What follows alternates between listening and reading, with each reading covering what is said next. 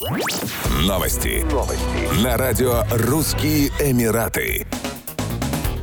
Американский журналист Такер Карлсон в ходе своего выступления на Всемирном правительственном саммите в Дубае крайне положительно отозвался о Москве. Для меня стало шоком, что Москва, где я никогда раньше не был, крупнейший европейский город с 13 миллионами населения, намного приятнее любого города в моей стране. Я понятия об этом не имел, отметил он.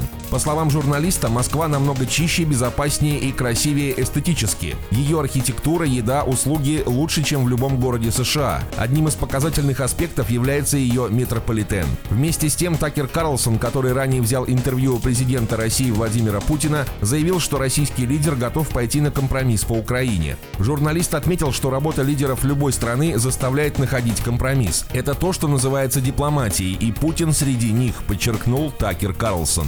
Американский журналист в ночь на 9 февраля по московскому времени опубликовал интервью с президентом России Владимиром Путиным на своем сайте, а затем разместил его в соцсети X и на YouTube. Youp. Дубай станет первым городом в мире с коммерческой общегородской службой электрического воздушного такси и сетью вертипортов уже в 2026 году. Уже через два года в Дубае планируется начать коммерческую эксплуатацию модели Joby Aviation S4. Первоначально воздушный транспорт будет иметь четыре стоянки возле Дубайского международного аэропорта, в районах Дубай Downtown и Дубай Марина, а также на острове The Palm Jumeirah. Время в пути от аэропорта до острова Пальмы сократится с 45 до 10 минут.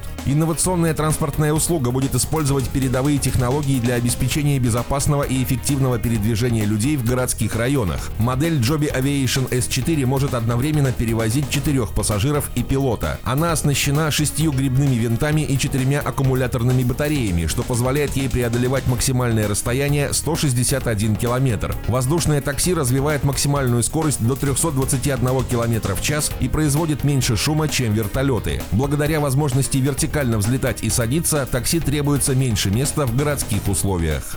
Еще больше новостей читайте на сайте RussianEmirates.com